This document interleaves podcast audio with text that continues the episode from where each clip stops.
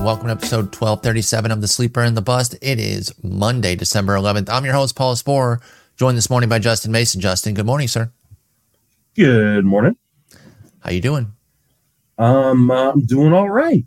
Got some new RotoWear gear. I like that beanie there. That's looking nice. Yeah, Uh, I see you're wearing your Giants hoodie per usual. I am. How, how are you coping? Uh, I'm not. um, I'm, I'm not gonna lie. Uh, Friday was a really really fun day, um, and like I I had a ton of work to do, and I got none of it done, um, because I was just wrapped up in the craziness of is Ohtani on a plane? Ohtani is on a plane. There's a sushi restaurant. Can't we go to For 50 Kikuchi's sushi yeah. party? like uh it was unreal and then of course like you know he's not on the plane he's never on a plane it's robert herjavec, from shark tank Unbelievable that that like that's wh- what a story. Uh, all of it just absolute craziness. Not that I was out on any limb, but I did say on our episode when we talked about the Toronto stuff, I was like, I'm sticking with the Dodgers until proven otherwise. yeah again, me and a billion other people. I, am not I'm not bragging here, but I just I couldn't be moved off the Dodgers until the ink was set on the paper for somebody else. And in the end, it ends up being the Dodgers. Ohtani gets to do it his way with the announcement.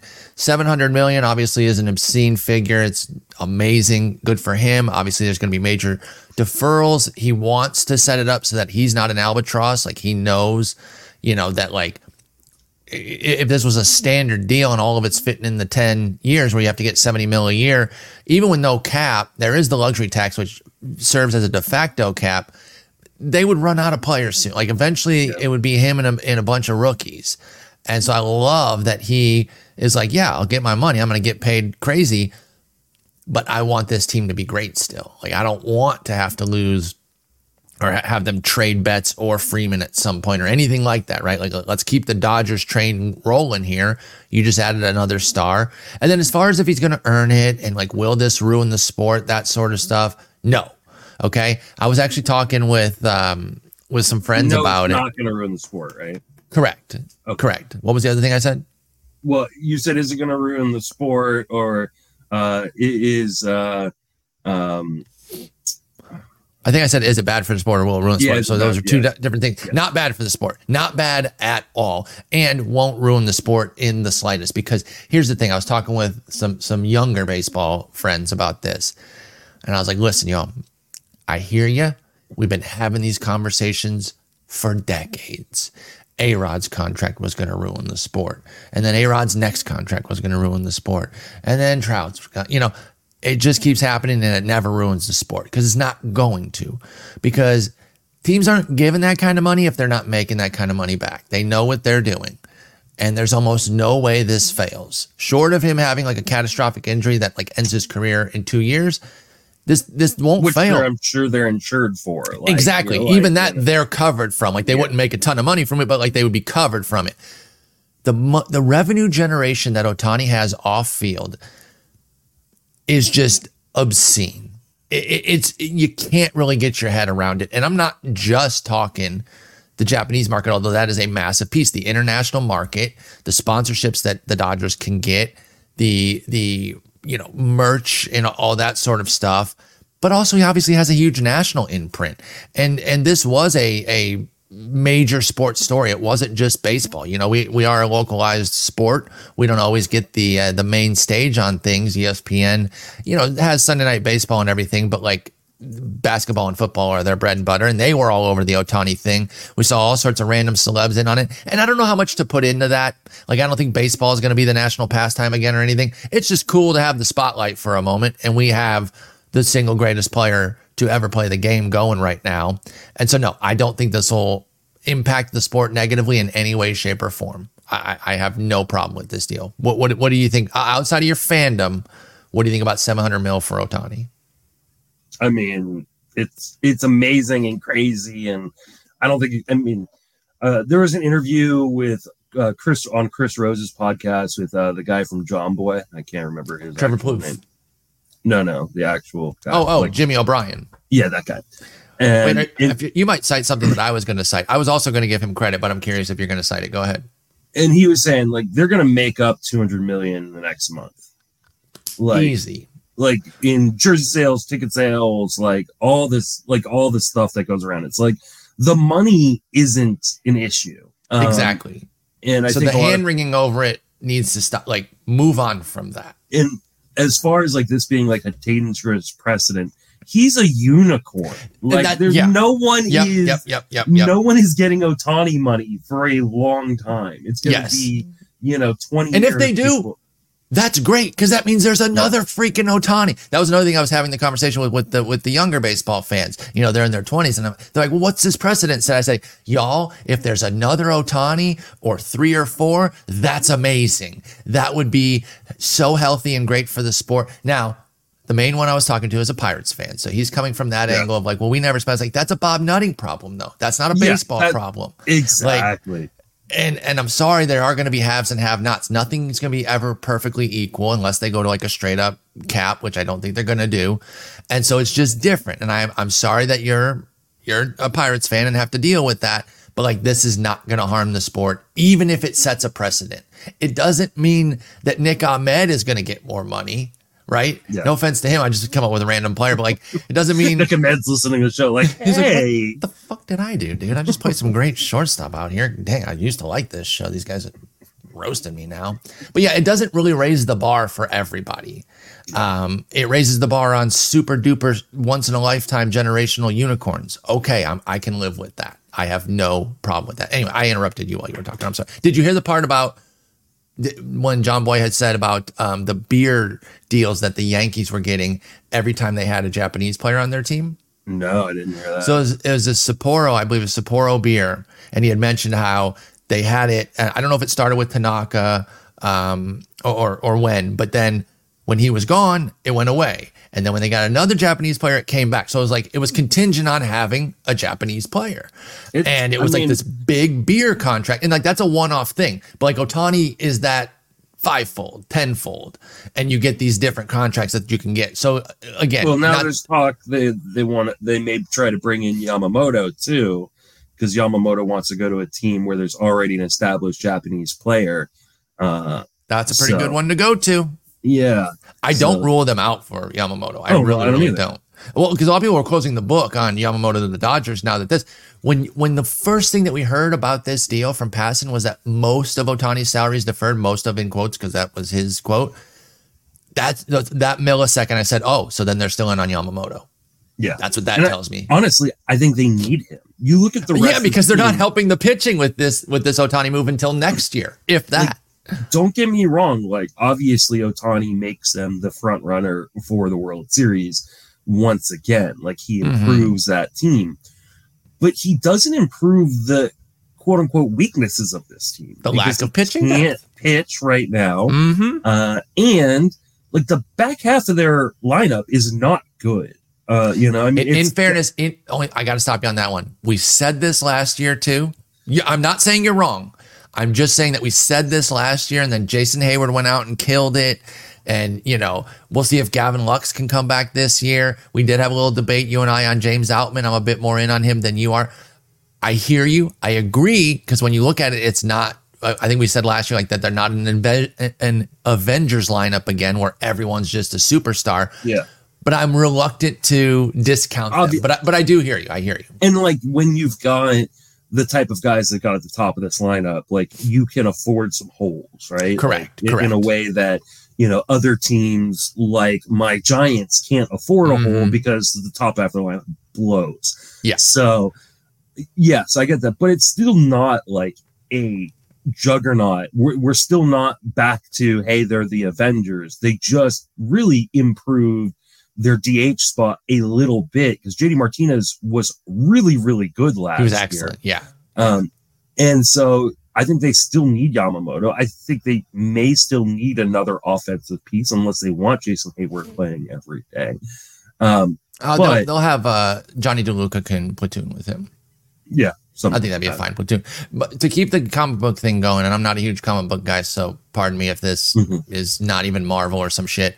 But uh, they're more of a Fantastic Four than the Avengers because they got Yes. Betts, Ohtani, Freeman. That is a Marvel franchise. Okay, and so like you know that's as fantastic as a four that you can get, uh, but they don't quite run as deep as they have been. It's a bad podcast when I'm confirming comic book knowledge because I don't. I don't. The only the knowledge I have is from my 13 year old. Like, yeah. There you like, go. That is, At least you have somebody in the realm that can Mhm. feed you that info. I'm, I'm flying blind there, but you know, I, I watched some of the movies. I'm not like I'm not a hater or anything, but I don't know all the lore and all that, so uh, I didn't know if that was veering out of Marvel there with the Fantastic Four. But it's a great move, obviously for them. Um, the pitching will start to pay off next year when he comes back. Obviously, we'll see how all that goes with his recovery. But you're right, this does not address their biggest need, which when you look at their team is starting pitching. Right now, we have.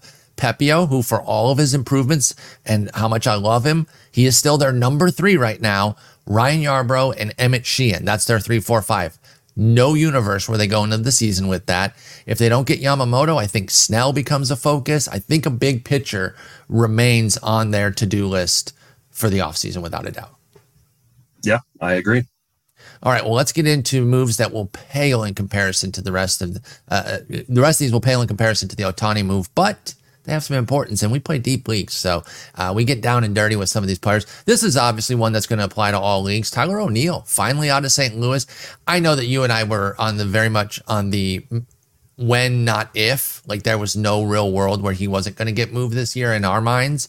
And so we were just waiting to see where he was going to go. And now we know he's headed to Boston. He's shipping up to Boston uh, with a deal.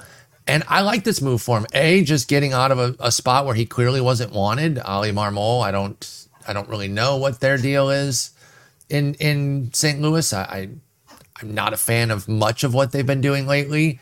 And even as somebody who isn't fully bought in on the Tyler O'Neill experience and believes he has some flaws, I understand his skills and I like him getting out of there and getting a chance to peddle his wares elsewhere. I think he's going to beat the piss out of the Green Monster, rip some homers over it. And if he's healthy, I think he's a fun buyback. He's a guy I'm always going to be on the buy low on. Anytime he's coming off a breakout year, I'm not paying the premium. But anytime he's coming off of a mediocre or down year, I'm back in. So that's where I'm at on Tyler O'Neill this year. What what did you think about him going out to Boston?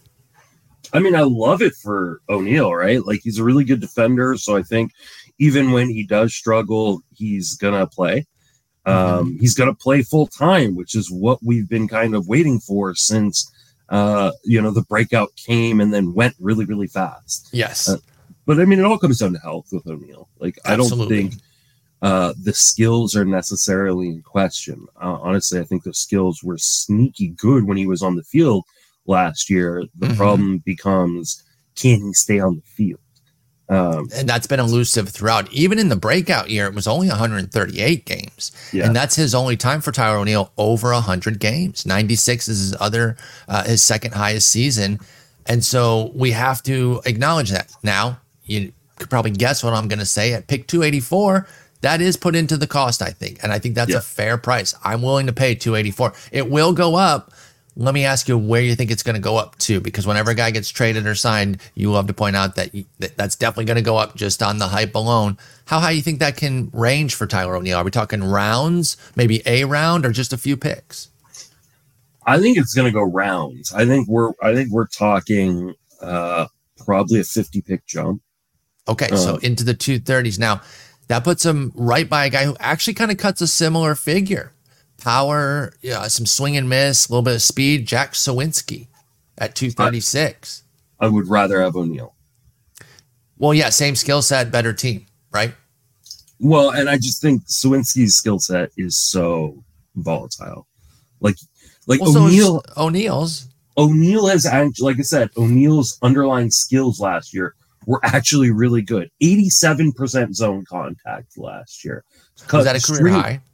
Yeah, by far. So I career high was in 2022 with 82. So five point jump from la- from, from 2022. Swinging strike rate the last two years have been 12.7% and 11.2%. He has made real changes to his profile. We just haven't seen him because he's been hurt, right? Mhm. So now, obviously, it's a small sample because he's been hurt, and he could obviously revert back to being the guy that was, you know, more of like a 15, 16% swing and strike rate, striking out 30 plus percent of the time. But I know what Jack, Jack Suwinski is, right? He's the same thing though. 14% walk rate, 11% swinging strike, power and speed. I think they're the exact same player. Just, but I, I still agree with you on O'Neill because it's a better team, better, better park. But how's Suwinski not the same guy? If he's the same guy, then if you think he's the same guy, you should be taking Suwinski because we know Suwinski can stay on the field and he's going to play every day. Well, we've seen him stay on the field, but I, I, I think that's that trade off though. I, I think I would take O'Neill better team. I'll take the shot on him staying healthy. Um, versus Suwinski on the Pirates. Yes, he's stayed healthy. We've seen we've seen it, but I, I, think I think they go right by each other. I have no problem interchanging them.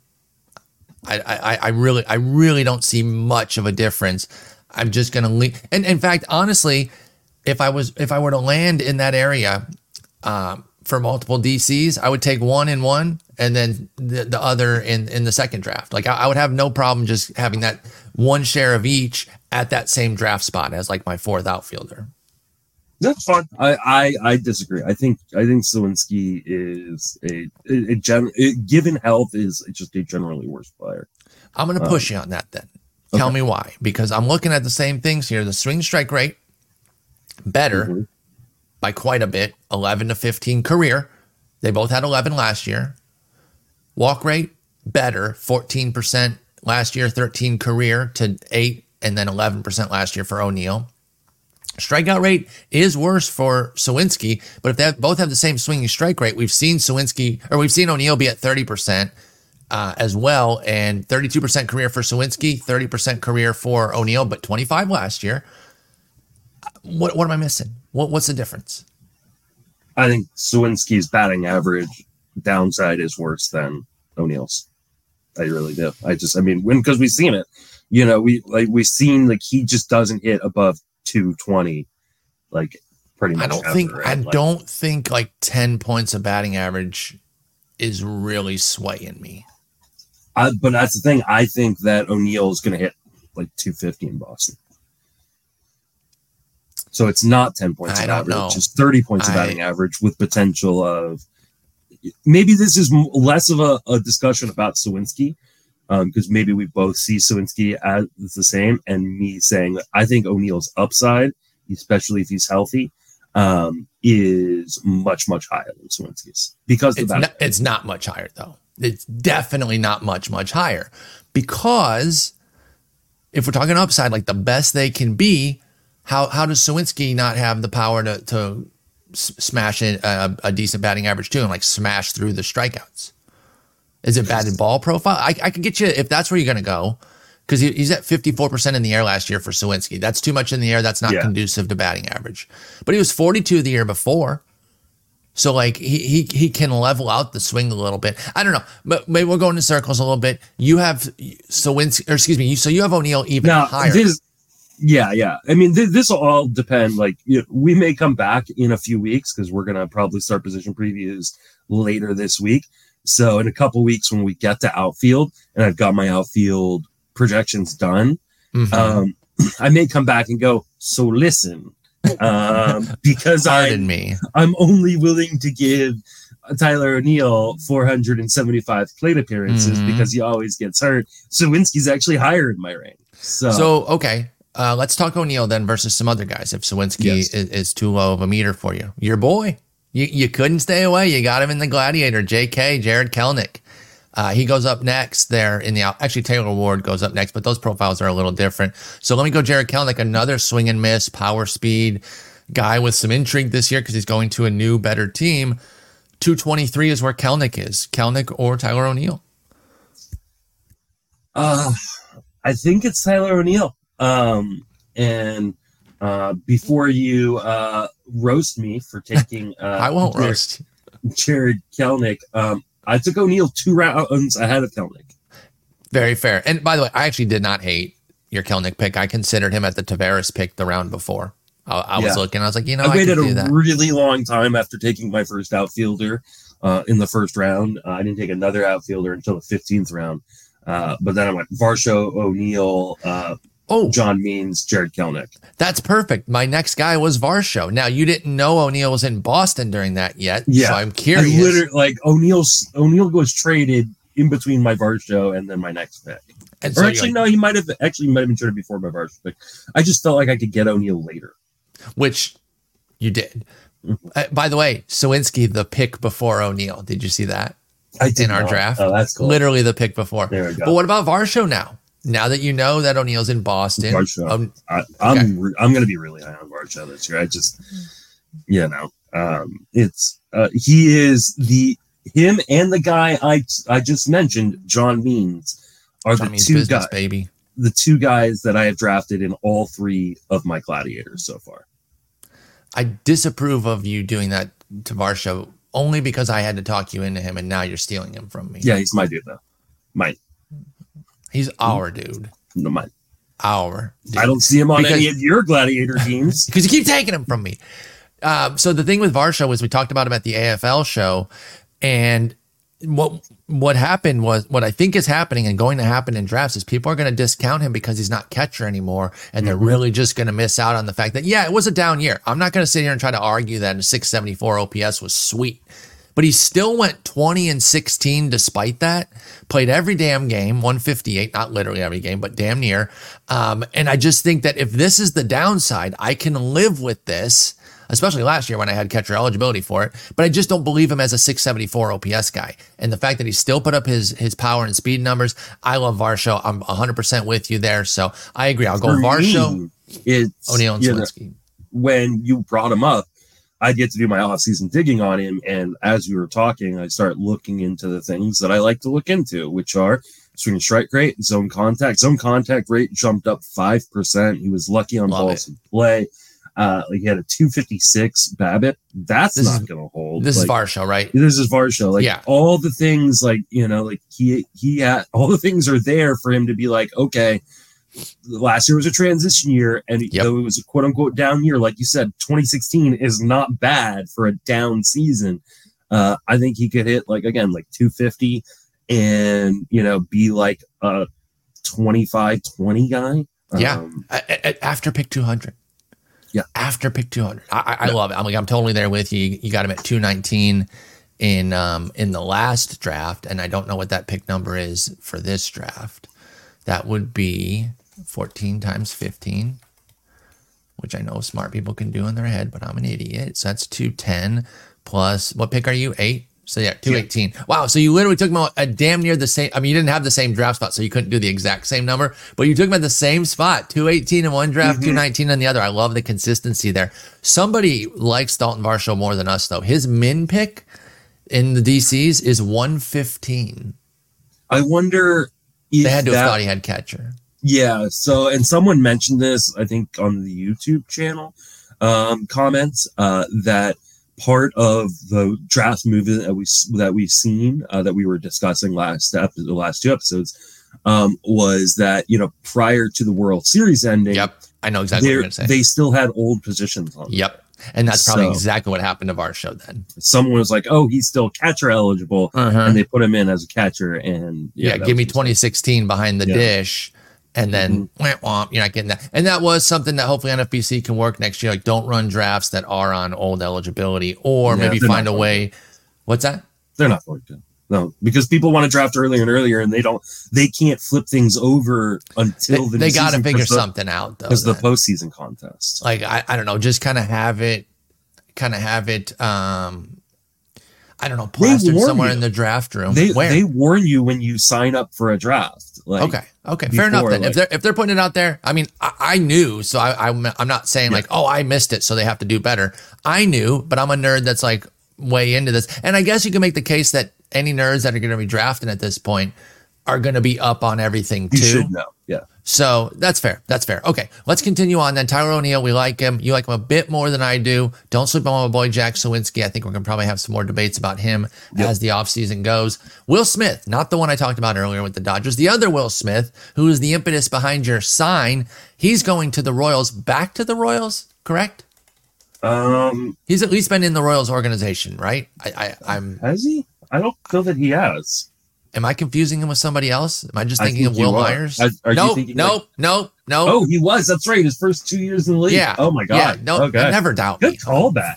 Hell yeah. So he's going back to KC and Royals to win the World Series, which is funny that you put Royals to win WS because Will Smith is, I- our, our, his initials. Yeah, I, I like it. little play. Yeah. But um, it tell wasn't a people play. I just can't fit World Series. take the credit for it, Justin. I knew Oh, you didn't do it on purpose. I was trying to tee you up there for a little Well extra level. Um, explain the impetus of your sign, though. People might not understand why they're definitely going to win the World Series now with Will Smith. So Will Smith has become the first player in Major League Baseball history to play on three different teams in three seasons and win the World Series on all three of those teams. Unbelievable. Atlanta, Houston, Texas. I love that he did the Texas two step too. Yeah. Like back to back Texas teams. He wins it with both. He was on the 20, I mean, 21 I'll Atlanta team. Obviously, like he could be traded and probably will be traded. So whatever team trades for him That's the he- team at that's going to trade win. deadline, that's because I mean the Royals aren't winning. But So, okay, is this a savvy move by the Royals, knowing that he's the Robert Horry of baseball and he, he guarantees a title? Mhm. So they know that they can get like a premium prospect for him, even if he has a six ERA in July. Yep. This is a genius move. I respect the shit out of that. plus Uh, he's probably gonna close. I was gonna say, that's my Kansas question. City, like Is he closing? so I think so. You would think I I mean, mean, I mean I took him. I, I Yeah. immediately took him in our. our it really kind of screws my James McArthur early shares because I that's who I had as as my guy, and maybe they platoon a little bit, um, but They're both. They are right left, right? I believe so. McArthur's righty, um, I believe.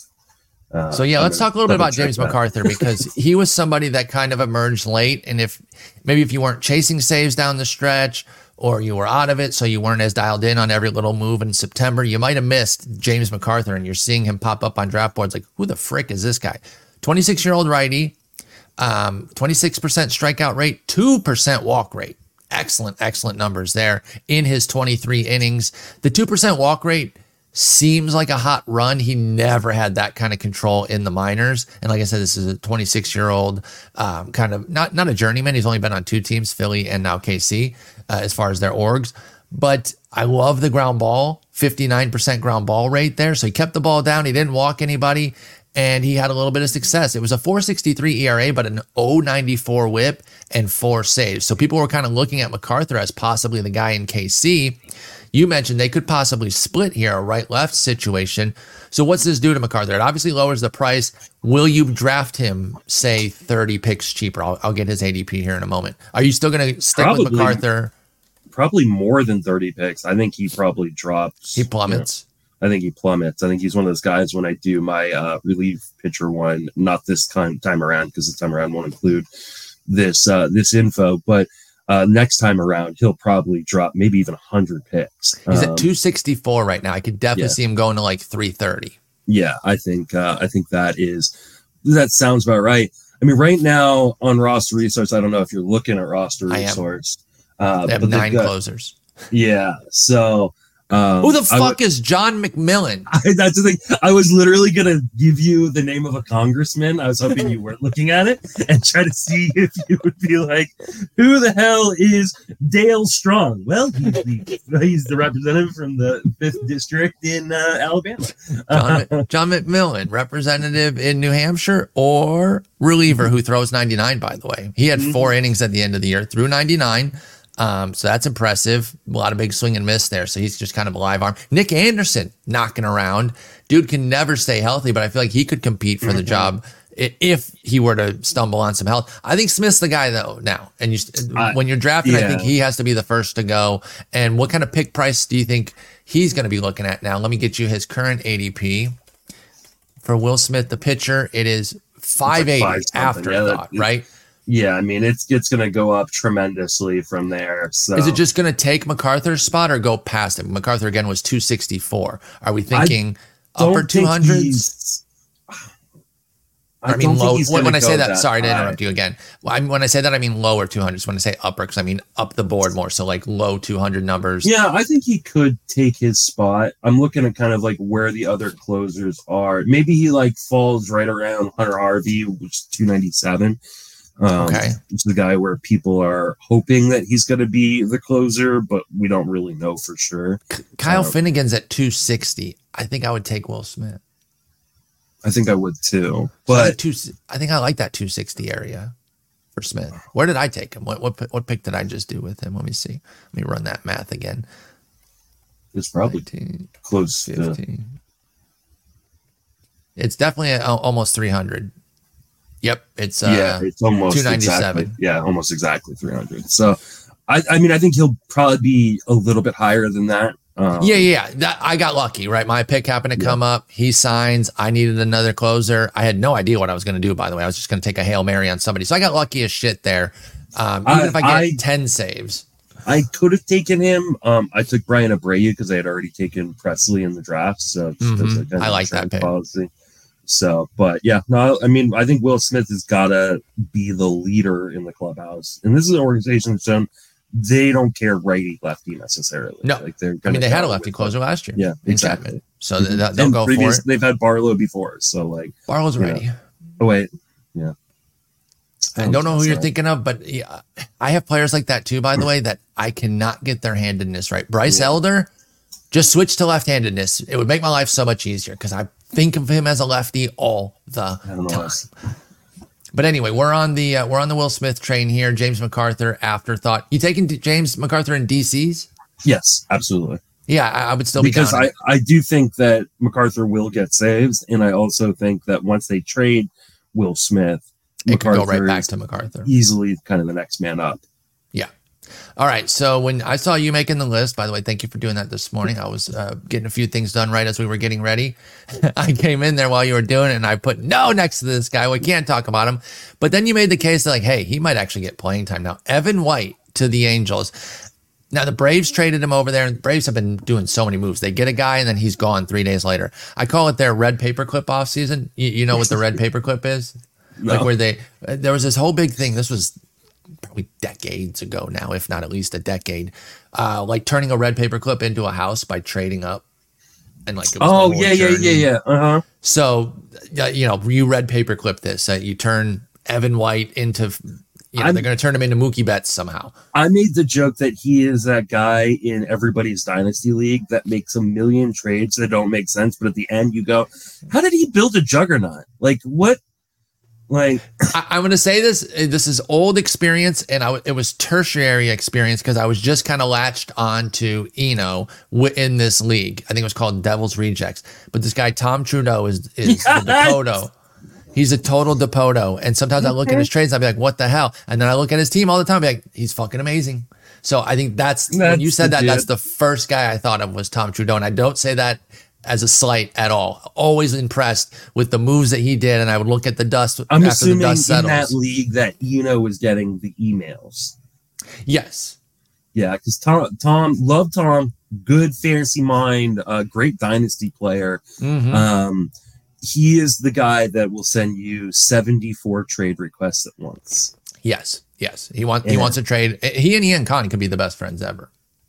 Uh, no, because Ian will make, Ian's only going to send you one, but he's going to get you on the phone for half. I was gonna say, well, Tom talk. That, that you're 100 percent right. If Tom Yeah. won't get on the phone, then they will not be best friends. I, but I wanted I just to meant- see Ian Kahn and Jake Seeley have a trade discussion. And, and then you know, get I want a little quorum. Yeah. Tom Trudeau, Fred Zinkie, Ian Kahn, and Jake Seeley, all four of them. Just put them all in the same quorum. league and Yeah. then compare rosters. And then just see how many four way trades they can do. Yeah. Mm-hmm. I, I bet they could work some out. So anyway, Evan White moving all over the place from Seattle to Atlanta, now over to LA with the Angels. And like you said, the reason you put him on the rundown is like, hey, maybe he could play now. He has the contract. We all know about that. Right now we have no Nolan Schanuel penciled in at mm-hmm. first.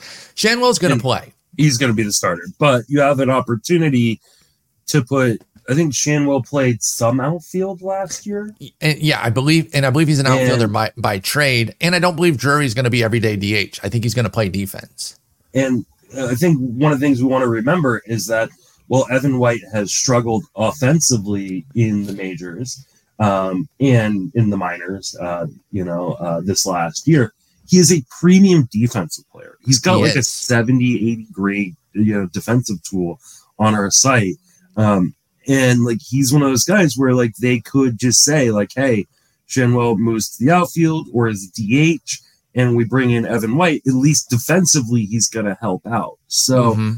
uh, I don't think you're drafting him in anything, you know, shallower than a draft and hold right now, like really, really late as a dart throw. But Yeah. he's one of those guys that like he could be a volume player at some point. He, he still just 26 years. Oh, wait, no, no. 27 now? Going into his age 28 season. Wow. Okay. So it, it's a little do or die time here for Evan White, but he certainly has more interest now than he did in Atlanta. Like, I know when he went to Atlanta, people were like, ooh, Atlanta, they might see something in him. He was never going to play unless the team, you know, w- was Thanos. Ha- ha- ah, another comic book reference when he snaps his fingers and dusts everybody. Uh, but, you know, unless that happened to half their team, Evan White wasn't going to play there. This is a better move for him because you know we have Anthony Rendon penciled in, which is ambitious, right? Because we know we know his health profile. And as much as I love my boy Taylor Ward, he's had health issues. Um, so there's going to be opportunities if he can get his bat on track a little bit there for Evan White. So keep him on on your board in the 50 round draft and holds. Um, and maybe this guy too, the guy who went back, or one of the guys who went back was David Fletcher who's on the Braves right now, but I'm going to stress right now because he could get flipped too. Who knows? Yeah, probably will. But do you care about David Fletcher as a utility? He basically takes the Nicky Lopez role, right? Yeah, I, think so. Um, I mean, this is one of those guys I think that the Braves could easily end up keeping because uh, they like these type of players, right? I mean, they like the Orlando Arcias the world, guys who can play All star Orlando Arcia to you, sir. Exactly right. Um, you know, guys who can play multiple defensive positions. Uh, you know, aren't zeros with a bat. They, you know, they may not be great with a bat, but you know, Fletcher's had some decent years where Go He can give put you on- that bat. yeah, exactly. Where he he can put the ball in play and move things along, and hmm you know, uh, it, last year was you know kind of a difficult year for him, but you know, like he has a sub ten percent walk rate for or ten percent strikeout rate for his career. Like he's, these, put, these he's guys, putting that ball in play. yeah. And when you've got you know a roster of guys who are getting on base or you know hitting doubles and triples, sometimes you just want a guy who can get up there and make a play and just put the ball in play. So Yep. um, I could definitely see him. I think what this does do is potentially complicate things even more for Vaughn Grissom. Um, who he's got to go uh, to the outfield. I'm not I mean, saying it's guess, open. I'm just yeah. saying he has to add that to his arsenal if he wants going to back find down playing to time. Triple A. Is It would guess, certainly so, seem like it at this juncture because unless yeah, the Kelenic. Kelenic obviously blocks off left, which people were thinking maybe he could be the left fielder, but he needs to put outfield in his tool belt to just be a super util. Vaughn Grissom does. Maybe so maybe Grissom is the guy who gets traded. Maybe may- that's, maybe he's the next one know, out. Yep, Mhm. AA might have twelve more deals on tap. A We Dylan Cease deal that includes Vaughn Grissom. I'd be so down for both teams. I think that makes a lot Yeah. of sense. I still think a Michael Busch, Miguel Vargas, something or other in a Dylan Cease deal makes a lot of sense too. Yep. So I think those two teams make a ton of sense for season. We'll see if it gets done. Um, let's move on here. So Evan White, or excuse me, uh, not Evan White, Max Stassi was part of this big deal here, but he didn't last any time with the Braves.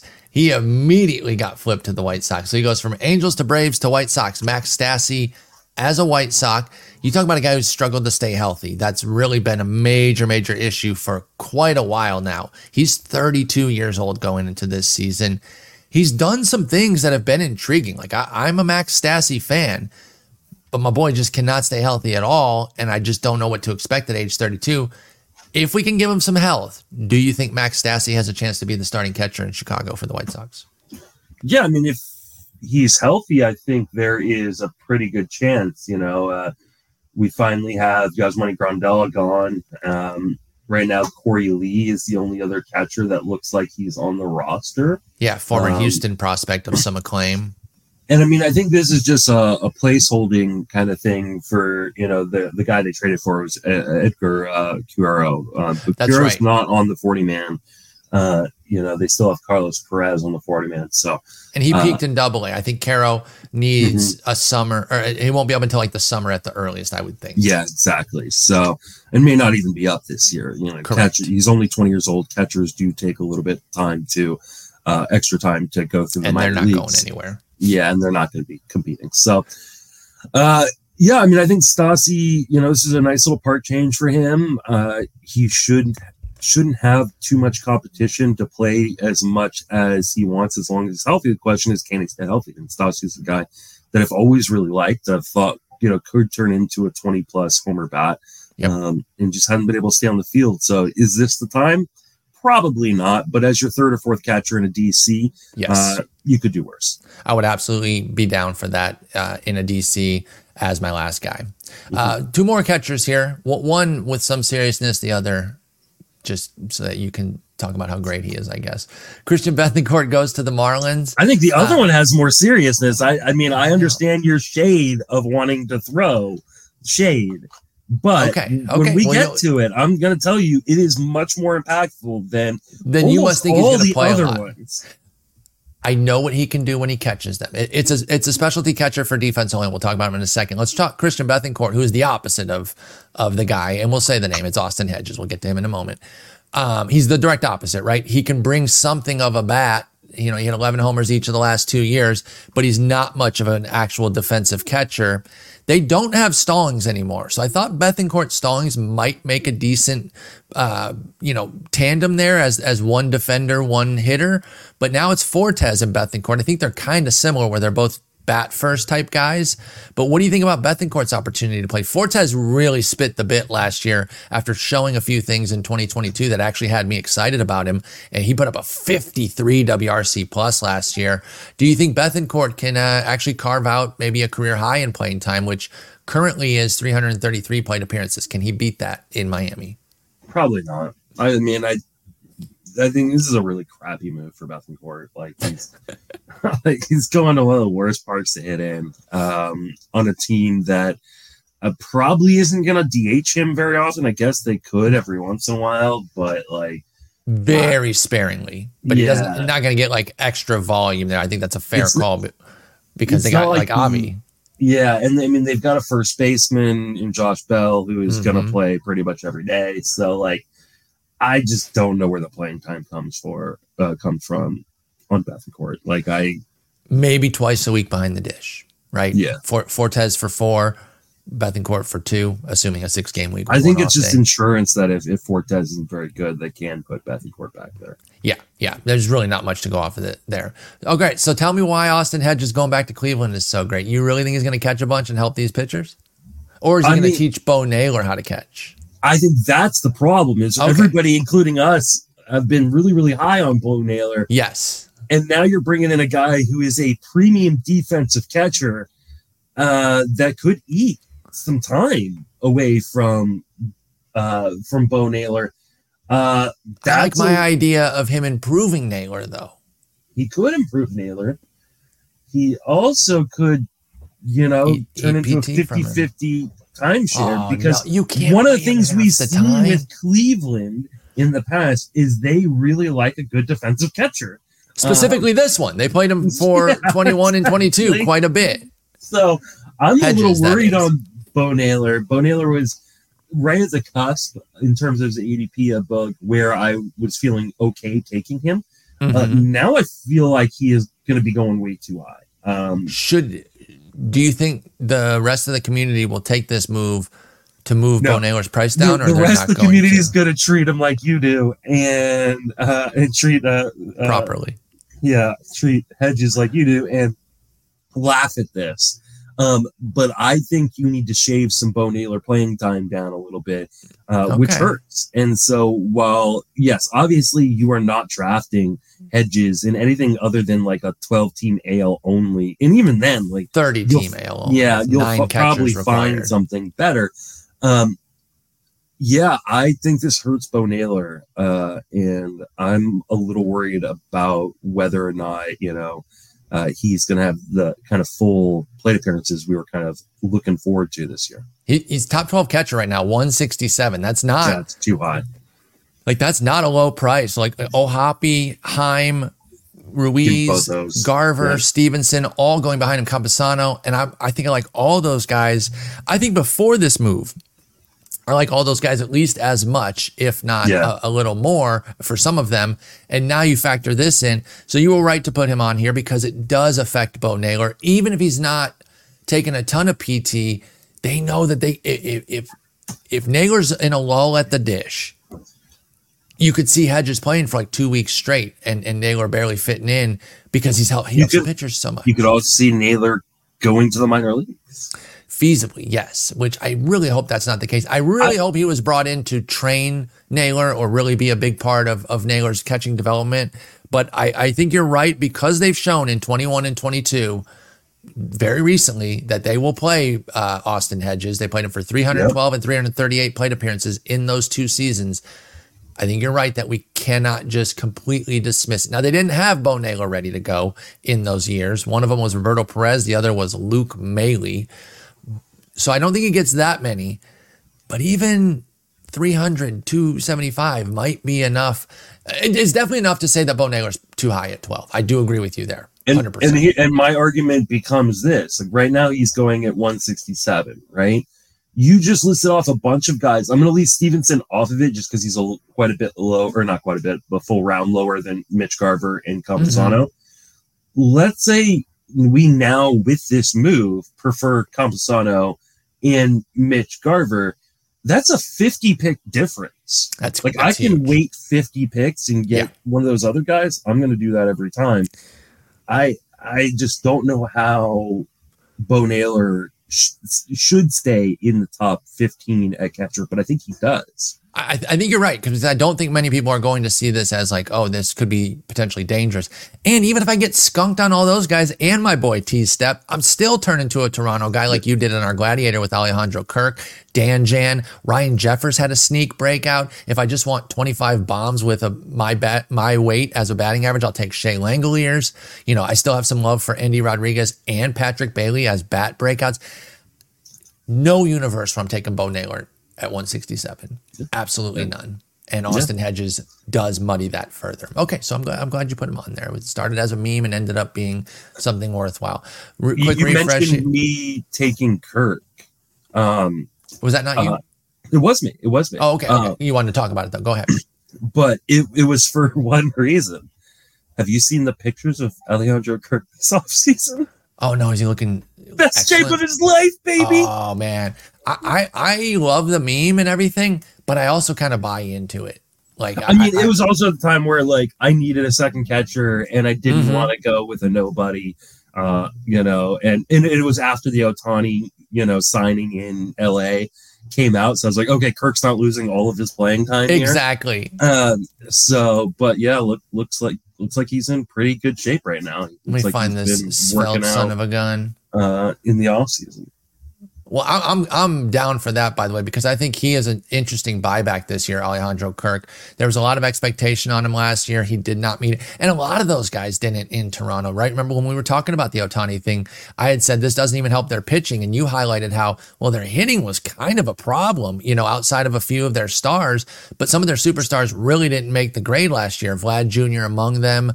Um, you know, Bo Bichette was excellent, but Springer was a bit light. Uh, we talked about how Varsho put up good fantasy numbers, but he came up light with his rate stats. So yeah, they did need some offense. And Alejandro Kirk only put up a 93 OPS plus. I think he's way better than that. So I'm not quitting him at all. I think you might be sending me the pick. Yeah, I, I just sent you the tweet where it's got the pick in it. So, uh, Pull this up here. Oh hell yeah, hell yeah, dude. No, I again, I love these memes about best shape of your life and all that, but I like seeing a guy get themselves together. You know, m- I- put their I- body in a better shape, no matter what. I It's- don't give it a ton of credence necessarily because I also I'm know not moving that- up rounds or anything. Yeah, no, but I much prefer seeing this than seeing Pablo Sandoval come into camp like 300 pounds, right? exactly. Like, and Kirk's one of those guys that, like, hey, like he could come into camp 300 pounds, and you're all of a sudden you're like, oh no, like he's not going to be able to like you know do anything. So Mm. like, yeah, it's not necessarily a plus, but it's definitely not a negative. Exactly. Yeah. Never put too much stock in it. Don't raise Alejandro Kirk by two rounds. Just keep taking him at pick 273. Yeah. And, uh, and enjoy that discount. Catcher's deep right now, y'all. Again, I'll still get a stud. I took Rutschman in this gladiator. I'm still down to get a monster, but then my second one in most drafts is going to come a lot later. I happen to go double stud in this gladiator with Rutsch Heim. I, I think Heim's a stud as well. But, um, if I had lost out on those guys and I quote unquote had to settle for Kirk like you did, Yeah, I think that's fine. 78. I'm I'm totally Yeah, you went Sal Perez and Kirk, uh, and you picked them tenth and 18th round or 19th round. I love that. I think that's totally fine way to play catchers. So, all right, well, you got to get going. You got to get your chat situated. So, good luck with your chat. Maybe I'll come troll y'all. I, I come troll you in there. I do like to to read it, but you don't answer my questions. I, I answer every question. You do. You, you're really good at that. So, Even even if I, uh, I mean, you know, in season it's a little bit harder because I'll get a million questions. the queue can but- get pretty can get pretty full. In I mean, la- last week I stopped a few minutes early because I ran out of questions. So well, it, feel free to come in, troll me, ask me what my favorite movie is, or you know, um, you know, my favorite you have Roto a Rare shirt. dog shit take on rounders. How dare you? It is a dog shit take. Now go get your chat set up. We'll be back It's already again set on up. Thursday. Oh, it, Oh, just tweeted well, out. So like I'm All right. I'm good. Well, good luck with your chat, and we'll talk Thursday. Take it easy.